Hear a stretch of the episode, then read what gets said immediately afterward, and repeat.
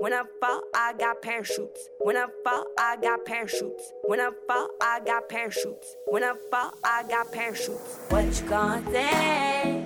What you gonna do? What you gonna gonna say? Is what they say true? And all these questions, I make sure I am still on top. And all these questions, I make sure this train is hard to stop. No matter what I say or do, no matter the song or two, it's me you cannot drop. I'm in a parachute up in the sky. I- I'm in a parachute. I'm soaring by. Parachute. I'm soaring by. When I fall, I got parachute. Politicize every song I sing. Tell you about our reality. You're living in a virtual reality. You're sucking on the tit that feeds you lies. Getting screwed by a system of ties to our demise. We are blamed. Why blame us?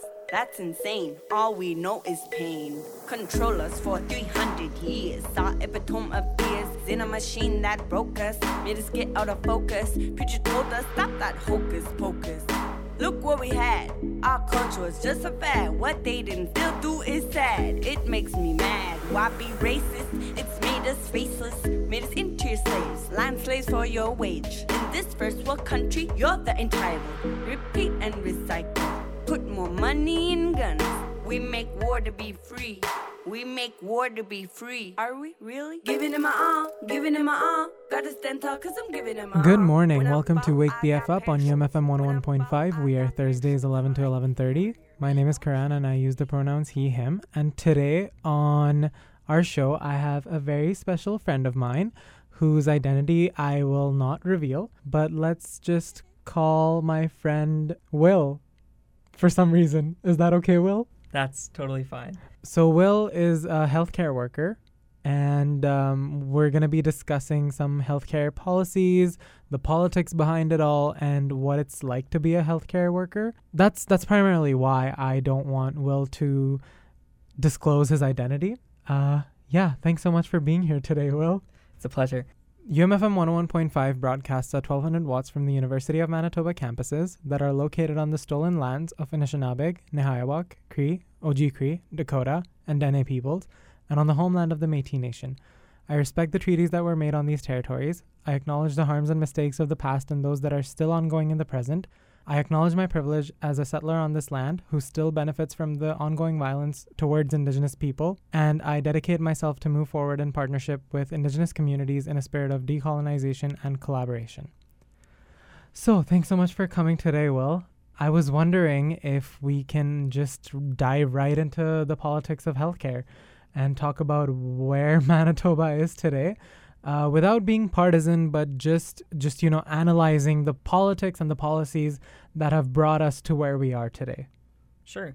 Yeah, so I think it starts and stems primarily back in the days when the NDP was in power. So the NDP commissioned a report um, from a doctor um, from out east named Dr. Peachey, and he pretty much wrote up this report that outlined some of the changes that uh, he thought would be beneficial to the WRHA and the structuring of Winnipeg's actual healthcare system.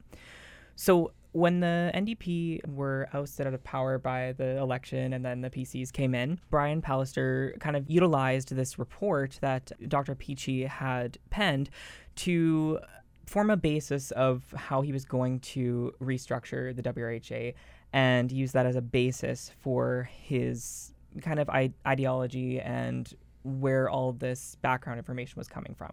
Mm-hmm. So again, this kind of created an issue because the NDP was kind of used as a scapegoat throughout all these changes because the PCs could kind of say the NDP's commissioned this, we're following their kind of wishes in restructuring the WRHA and um, how we're going to change uh, right. hospital organization and the whole emergency room closures and everything that came along with that. Right. So there have been a lot of closures and you know we're we're seeing a lot of anger being projected onto the progressive conservatives, rightfully so by many healthcare workers, by many people who do access healthcare in in a system that is designed to provide healthcare for everyone. Right? We're seeing we're seeing the anger pouring out and um However, it's a bit shocking that while the PCs have been under fire for many funding cuts. You know, they've been making cuts to education, uh, many public services, indigenous services, and healthcare, they're still going to be in power. So I think that it's good to kind of talk about how w- what their policies are doing to present day Manitobans and what that looks like on the front lines as a healthcare worker to you. Sure, yeah. And I think it's just not even healthcare workers that are experiencing the effects of these closures and everything. So communities are actually losing their primary care centers for a lot of a lot of areas of the city. So it started back when Misericordia's urgent care center was outright shuttered. So that closed, um, and then the next phase of the healthcare or healing our health system, as the PCs have labeled it, Right. the next phase included the closure of uh, Victoria's emergency room into an urgent care room. So the southern end of the city actually lost its emergency room as well. Right. And then moving into phase two, uh, there was the closure of uh, emergency rooms at Concordia Hospital and Seven Oaks General Hospital into urgent care centers. So basically, those changes were monumental. Uh, a restructuring like this hasn't happened um, for a long time in, in Manitoba's history.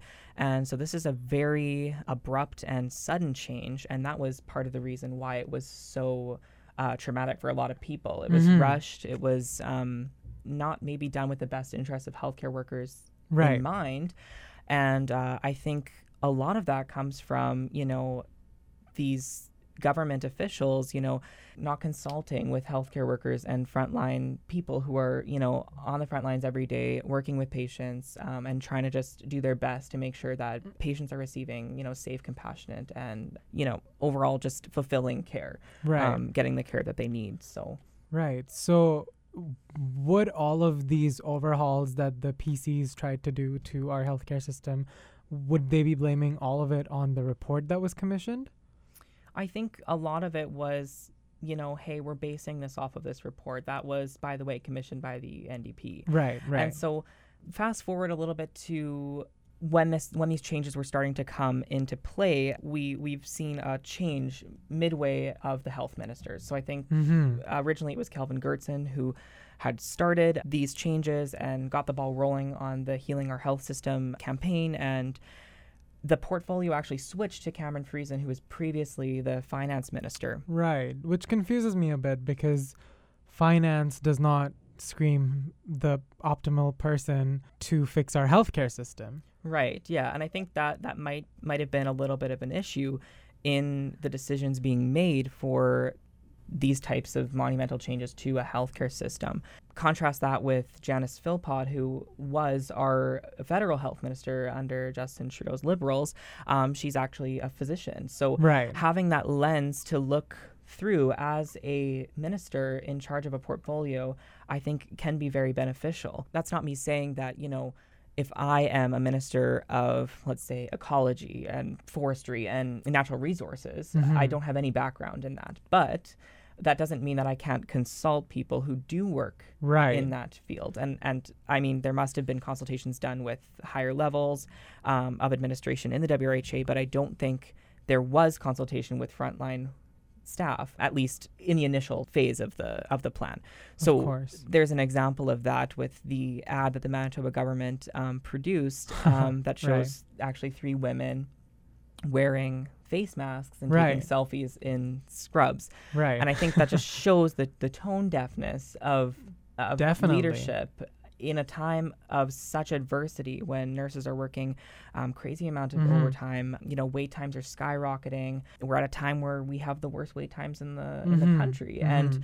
when we're we're seeing ads like this from the government, that it's very offensive. Um, a lot of my colleagues were astounded that this was the way they were being represented. It's a sexist representation of nurses in Definitely. the workplace. It, it's just a, a kind of a false representation of what nursing is, and the way they're using this is is not proper to advertise the profession of Exactly. nursing. It was also very racist because it was three white women and nursing has always been presented to the world very in a very sexist fashion. Mhm. So that didn't come as a surprise. What did come as a surprise to many people was that the face of a lot of frontline healthcare workers is not white skin in Mhm. Manitoba. Yeah. In a province where a lot of immigrants, new Canadians who are, you know, happy to be a part of such a great healthcare network or what you know what used to be a very good healthcare system th- they're not being accurately represented by ads like that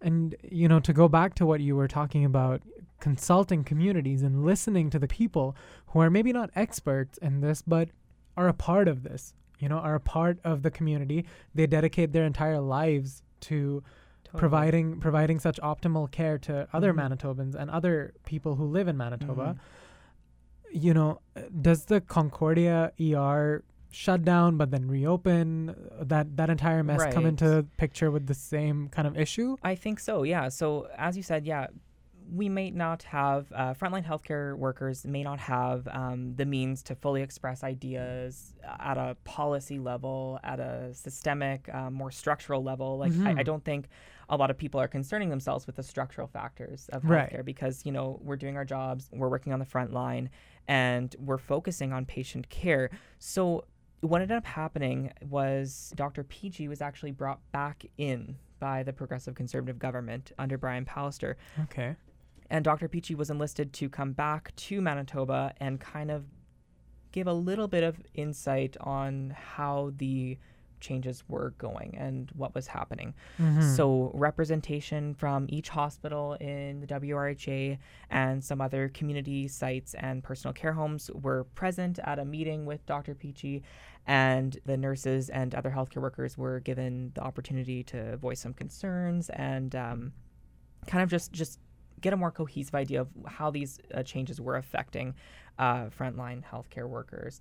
And Right. I think that was very important for the PCs to do that, to see, you know, Mhm. let's get a benchmark here of what is our new baseline? How are people dealing with this? Uh, what kind of stresses are these changes bringing?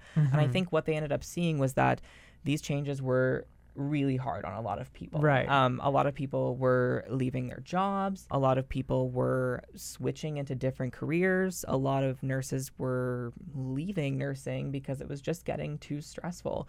And what I think that shows is that, you know, if this consultation would have happened previously to the plan to close all of these emergency rooms into urgent care centers or outright close them altogether, this could have been maybe avoided because they were Right. they were seeing, you know, that there was already these long-lasting issues with staffing and overtime being worked and there were there could have been things to mitigate that and kind of ease into these changes if if they're necessary. So basically, what ended up happening after that was again, Dr. Peachey came out saying some things to the media that weren't necessarily all factual, um, Mhm. saying that a lot of nurses were agreeing with the changes, and that wasn't the case. And the Concordia emergency room was slated to close. People were finding new jobs, people were leaving that area of work, and the decision was reversed. And right. it came out that Concordia was going to be staying open as an urgent care. So that came as a shock to many people because they were expecting, you know, I'm not going to have a job. I need to find something else. I need to look for other things and quickly too because this, this closure is coming very fast.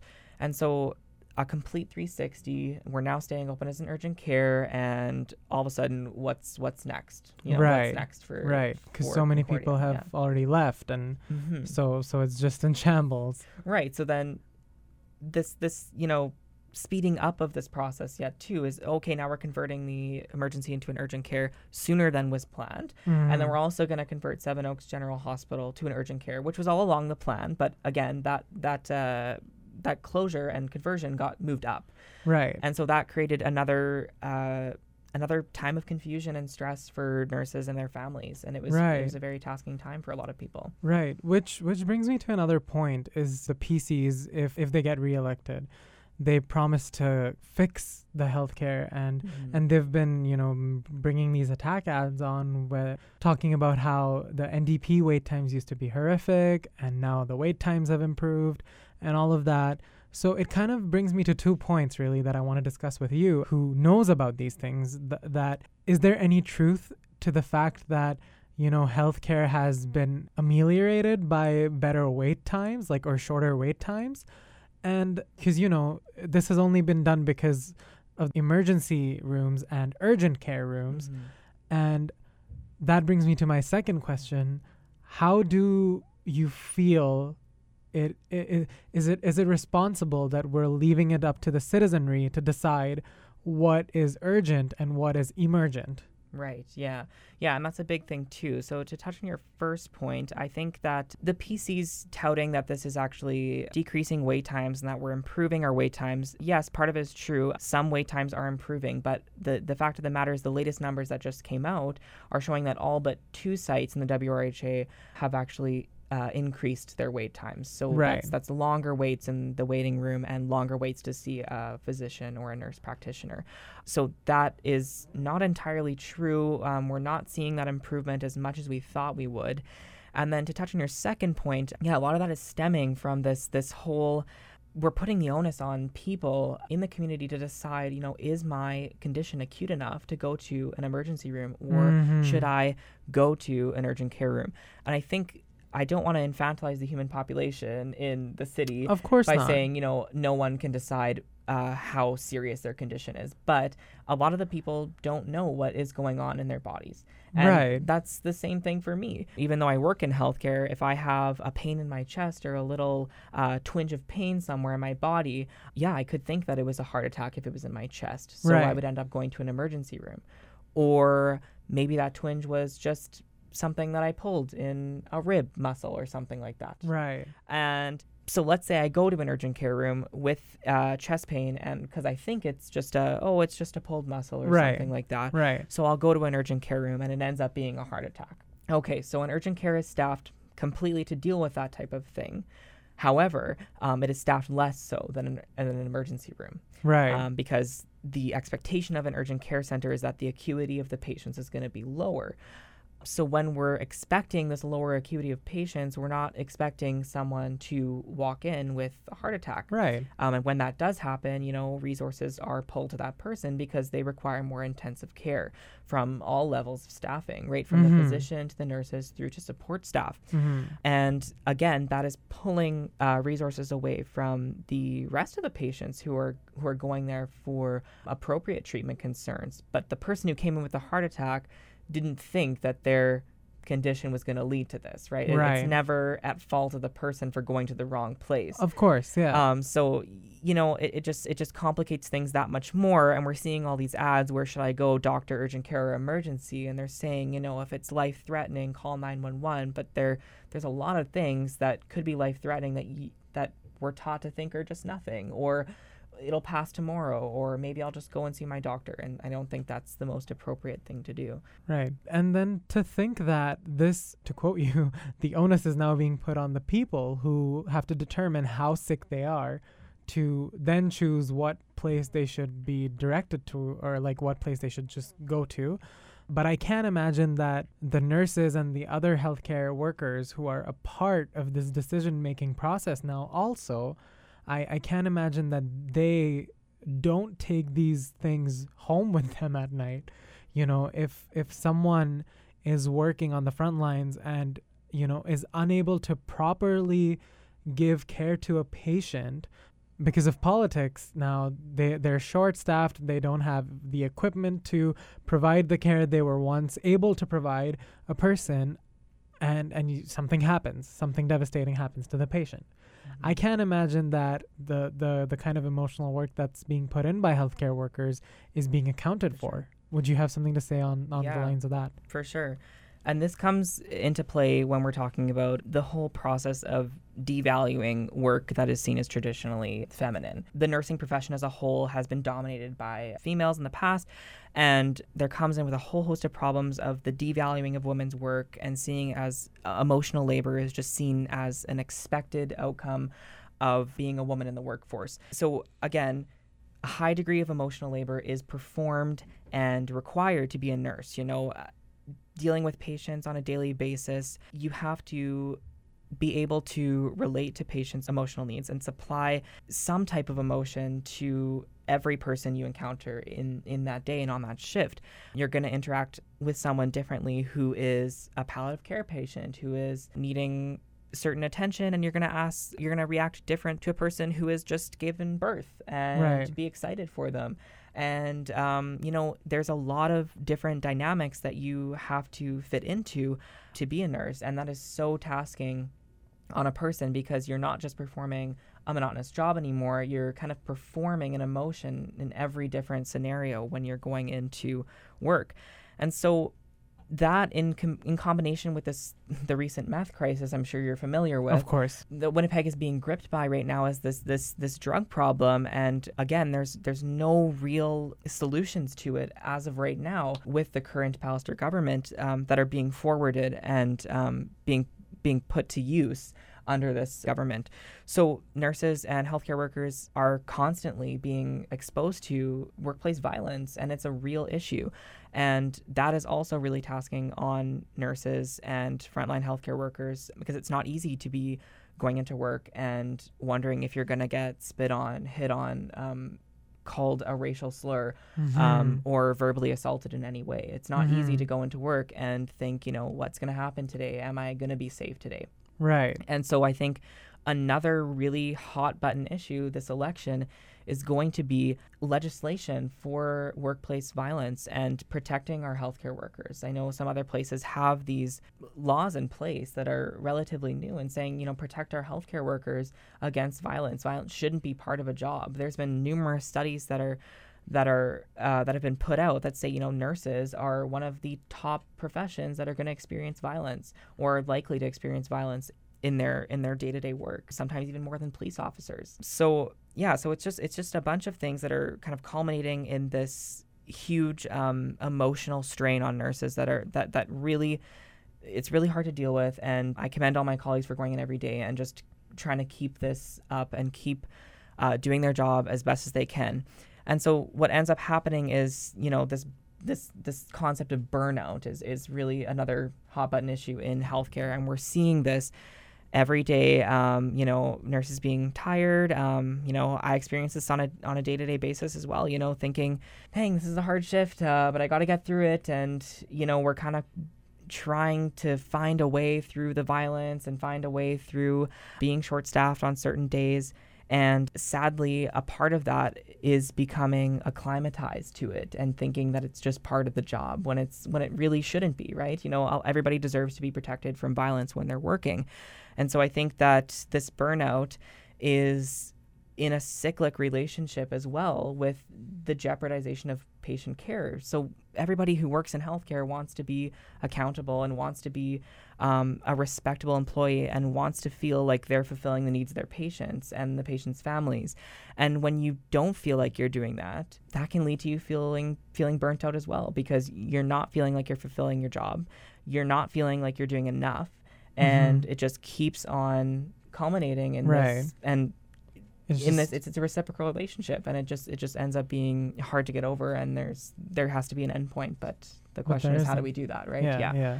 And and there's no way that the that any healthcare worker ever gets compensated enough for the kind of emotional labor they go through to say the very least. Yeah yeah. And kind of going off of the fair compensation thing, do you think that there's any policies or any like uh, promises that have been made this election that might that might actually for once put healthcare workers and our our healthcare community and their grievances and their needs on the front line of, of this election? Yeah, for sure. I mean, both parties, both the major parties, I should say, I guess NDP have been very vocal about their plans on healthcare reform, and the PCs surprisingly have also forwarded a lot of ideas on how they're going to make healthcare better in the province. So mm-hmm. essentially, what PCs are saying for this election is that they're going to hire 200 more nurses as well as invest uh, $2 billion as a guarantee into the healthcare uh, system, as well as rebuilding the St. Boniface uh, Hospital emergency room. And on top of that, hiring back 80 rural paramedics as well. And again, I don't want to sound very partisan at all, but the thing that happened during this this the past couple years with the PC government is that um, they're they're not they're not focusing on the right things per se. So, you know, a lot of nurses were actually lost in these processes. So, hiring back 200 nurses is maybe keeping it at baseline to what right. it was before they right. uh, came into power. They're looking towards privatization of a lot of Manitoba's healthcare services, such as an example of uh, Lifeflight Air Ambulance services. Mm-hmm. Um, a lot of right. staff were laid off in that in that case. And that's worrisome as well because mm-hmm. they're looking into other things such as privatization of diagnostic imaging procedures such as CT scanning, MRI scanning, X-rays. And that's that's not somewhere I think a lot of the population wants to go with socialization of medicine being a, a, quite a quite a proud piece of, of Manitoba's healthcare system as Canada and Canada's as a whole. Right. So right. yeah, there's just there's just a lot of things that when push comes to shove and the PCs are seeing that healthcare is a very personal issue to a lot of Manitobans. I think they're trying to backtrack and overcompensate for something that they know maybe wasn't the greatest idea. A lot of nurses were cut, um, a lot of aides did lose their job. And um, paramedic stations were closed in rural Manitoba. So saying that we're just going to backtrack and kind of redo is is maybe not the most transparent thing to do because right. we're not seeing behind the scenes what happened mm-hmm. to the frontline healthcare workers right. that, that were cut and, and all that. What do you think of the policies or promises put forth by the NDP candidates then? Right. So the NDP are working towards a more holistic view, I, I think, of healthcare reform. So one of their most recent press releases uh, stated that they were actually going to look into legislation to ban mandatory overtime for nurses. And I right. think that's something that is super important to address those burnout issues that nurses are experiencing on the front line. It's going to try and address those staffing issues that many nurses are concerned with today, you know, because being a nurse, you can go into work, work your eight hour shift, and not know if you're going to get to go home at the end of that eight hour shift. Because if you're short staffed on the next shift, nurses are deemed an essential service as they are, and they would be mandated or you know forced to stay uh, for that second shift. So so looking into a ban of mandatory overtime for nurses, I think, is a very equitable and respectable proposition by the NDP.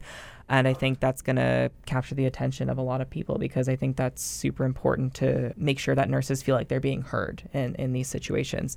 The NDP are also looking to hire 500 more nurses, and they are looking to reopen the emergency rooms at Concordia and Seven Oaks General Hospital. Right. Um, and I think that would help kind of alleviate more of the staffing concerns, as I said before, because emergency room is allocated more staffing just simply because of the acuity of patients that are going to walk in. Right. I, am not. I'm not saying that the acuity of patients would immediately rise again at Concordia and Seven Oaks if they reopened an emergency room, but the staff would just be better equipped because they are an emergency room and they have the means and the resources to deal with things that are going to be walking in. And I just like to add in too. Red River College recently experienced a cut of their nursing program, right. which eliminated 75 seats from their nursing their bachelor of nursing program and that did occur under the PC government and so saying that you're going to hire 200 more nurses is difficult if we are only producing so much new nurses right. for our healthcare system. And so that's something that again is just a little bit of a backsided promise because it's just you know there there was there was a cut to that academic programming and um, if we're not going to be producing nurses and we're not going to have any incentive for nurses to stay here due to this mandatory overtime and due to the burnout that they're experiencing um, mm-hmm. um, from the staffing levels. There's there's really no guarantee that nurses are going to be able to be retained in the province. And I think re- retention of nurses and making sure they're respected in the workplace and making sure that nurses have their voices heard in healthcare processes and in the changes is so important just to revitalize the healthcare system and to boost confidence that nurses are be able to provide the care that they know they can and are trained to do. So you've mentioned a lot about how this affects nurses and other healthcare workers in terms of burnout and and you know these greater policies that do crack down upon every every healthcare worker. And you know on our show we really try and understand community perspectives from real community members. So I also wanted to talk about how h- how do you face these issues? Like, d- do you do you think that you know it has gotten a little out of hand in terms of hours, or maybe n- no hours? Either you have a lot of work, or you have no work, or mm-hmm. you know how does this burnout affect you? Do you do you get the adequate support that you need and rightfully deserve? And just talk to that effect a little bit more. Yeah, sure. So um, I initially um, I was working at a uh, site in the WRHA, and uh, yeah, totally.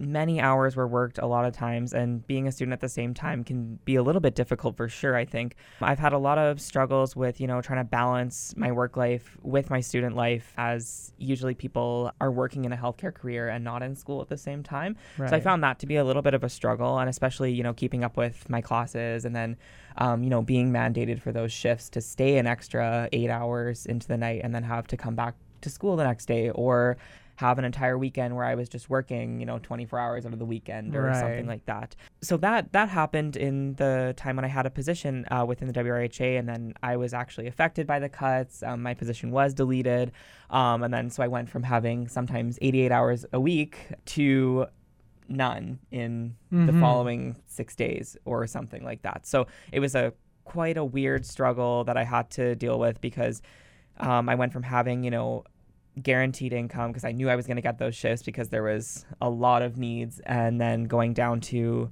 where they cut so much staff, um, there was not a need for uh, healthcare workers such as myself in those times because of the positions being deleted and kind of downscaled a lot. So then it was a struggle to get shifts. And mm-hmm. so it was a pretty tumultuous time where I was trying to, you know, make money for school and kind of support myself, um, right. pay rent and all that kind of thing so yeah, it was a bit difficult. Um, but in terms of support, I think you know healthcare workers are a very distinct breed of people. Um, we're all very uh, supportive of each other, and I think that you know every time I would go into work, there was always you know people asking, you know, how are you doing? How's school going? So it was a, a little bit of a reprieve for me to go into work sometimes and get that support that I wasn't getting in certain other areas of life. Um, and so I think work does a lot of things, especially in healthcare, to create a community in your workplace itself. And mm-hmm. I think that mm-hmm. that is very much so fostered just on the type of people that are working in healthcare environments. And I think that everybody's going to care to some degree and so i found that very supportive. Right. Did you find any maybe advantages or disadvantages of doing you know being a frontline he- healthcare worker at the same time as being a student at all yeah, and that's something interesting and interesting that you asked that because, yeah, everybody that I worked with um, was kind of already in their careers, and nurses have their degrees and they're they're working. That's their full time job, and so it was a little bit different for me to be a, a full time student as well as a healthcare worker on the on the front lines of healthcare. So I think, you know, taking my classes at school, I've done a lot of courses in sociology and things like that that have really given me this great lens to kind of view my work and the situation of healthcare workers in the WRHA as well as, you know, in, in my own workplace. And it gave me that lens to kind of critically analyze what was actually happening in the healthcare field today uh, due to these cuts and just kind of seeing you know structural factors that are influencing uh, healthcare workers support that healthcare workers are getting even union involvement in work. And so that was something new to me too being part of a union and having that support was something that i really cherished to, to get into early. And um, you know just seeing the dynamics of union labor uh, organization play out on a actual scale. So it was mm-hmm. instead of seeing that in a classroom, I got to see it, you know, firsthand and be involved in that. And I think it was really it's it's been really beneficial for me to to have that background and the the literacy knowledge to view my experience in healthcare a little bit more critically, just kind of become more involved in that way, yeah. Right. And and that's so interesting to me because, you know, this entire episode I feel like you've been screaming for all the healthcare workers that listen to us, listen to us, listen to us. And just hearing your personal experience makes me wonder whether or not we're doing enough to, you know, I mean, there's this discourse of, oh, we should privatize healthcare versus we should like leave it the way it is, mm-hmm. which is an attractive feature, et cetera, et cetera, because it's good for the economy, it's good for citizenry, patients who, who, who want to access the healthcare. But are we putting this discourse around healthcare workers? Yeah. You know? And and now it it is really making me wonder because you're listening to the experience that you went through. I don't know if enough of that is being done. And you've been saying that this entire episode. But you know, it's it's clear now that we're not listening to the people who are who are who are doing this sort of work. Yeah, for sure. I think a lot of the times healthcare workers' experiences are overlooked sometimes.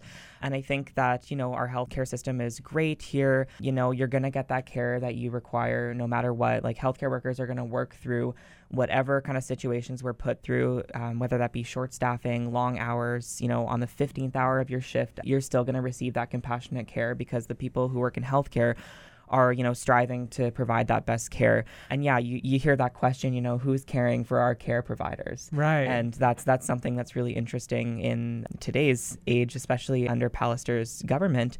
And so yeah, I encourage uh, voters to think healthcare voting on September 10th. Yeah, keep us in mind. Uh, we're doing our best, but yeah. Thanks so much for taking the time to share your story. It was my pleasure. Thank you very much for having me. See you next week.